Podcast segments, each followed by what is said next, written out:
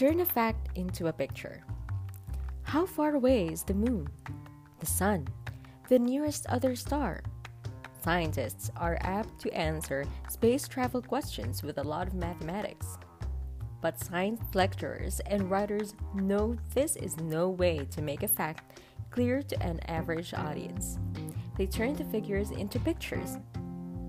The famous scientist Sir James Jeans was particularly interested in mankind's yearnings to explore the universe. As a scientific expert, he knew the mathematics involved, and he also knew that he would be most effective in writing or speaking if he dropped in a figure only here and there.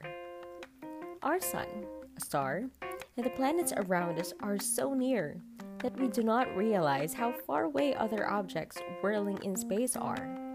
He pointed out in his book, The Universe Around Us.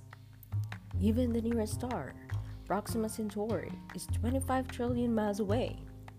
He said, then, to make this figure more vivid, he explained that if one were to take off from the Earth at the speed of light, 186,000 miles a second, it would take him four and a quarter years to reach Proxima Centauri. In this way, he made the vast distances in space seem more real than did another speaker, whom I once heard describe such a simple thing as distances in Alaska. He said Alaska's area was 590,804 square miles and dropped the attempt to show its size right there. Does this give you any kind of picture of the size of the 49th state?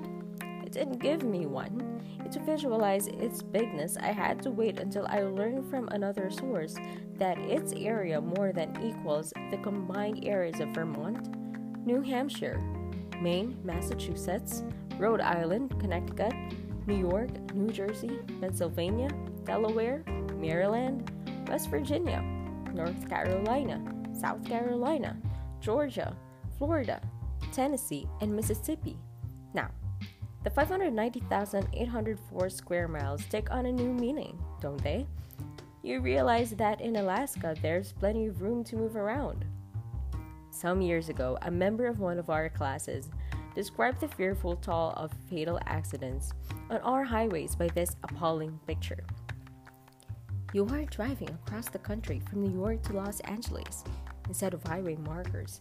Imagine coffins standing upright in the earth each containing a victim of last year's slaughter on the roads. As you speed along, your car passes one of these gruesome markers every five seconds, for they are spaced 12 to a mile from one end of the country to the other. I never take a ride in a car very far before that picture comes back to me with startling realism. Why is that so? Because ear impressions are hard to retain. They roll away like sleet striking the smooth bark of a beech tree. But eye impressions?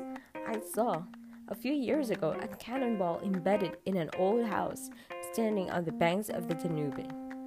A cannonball that Napoleon's artillery had fired at the Battle of Ulm. Visual impressions like that, cannonball, they come with a ter- terrific impact. They embed themselves. They stick. They tend to drive out all opposing suggestions as Bonaparte drove away the Austrians.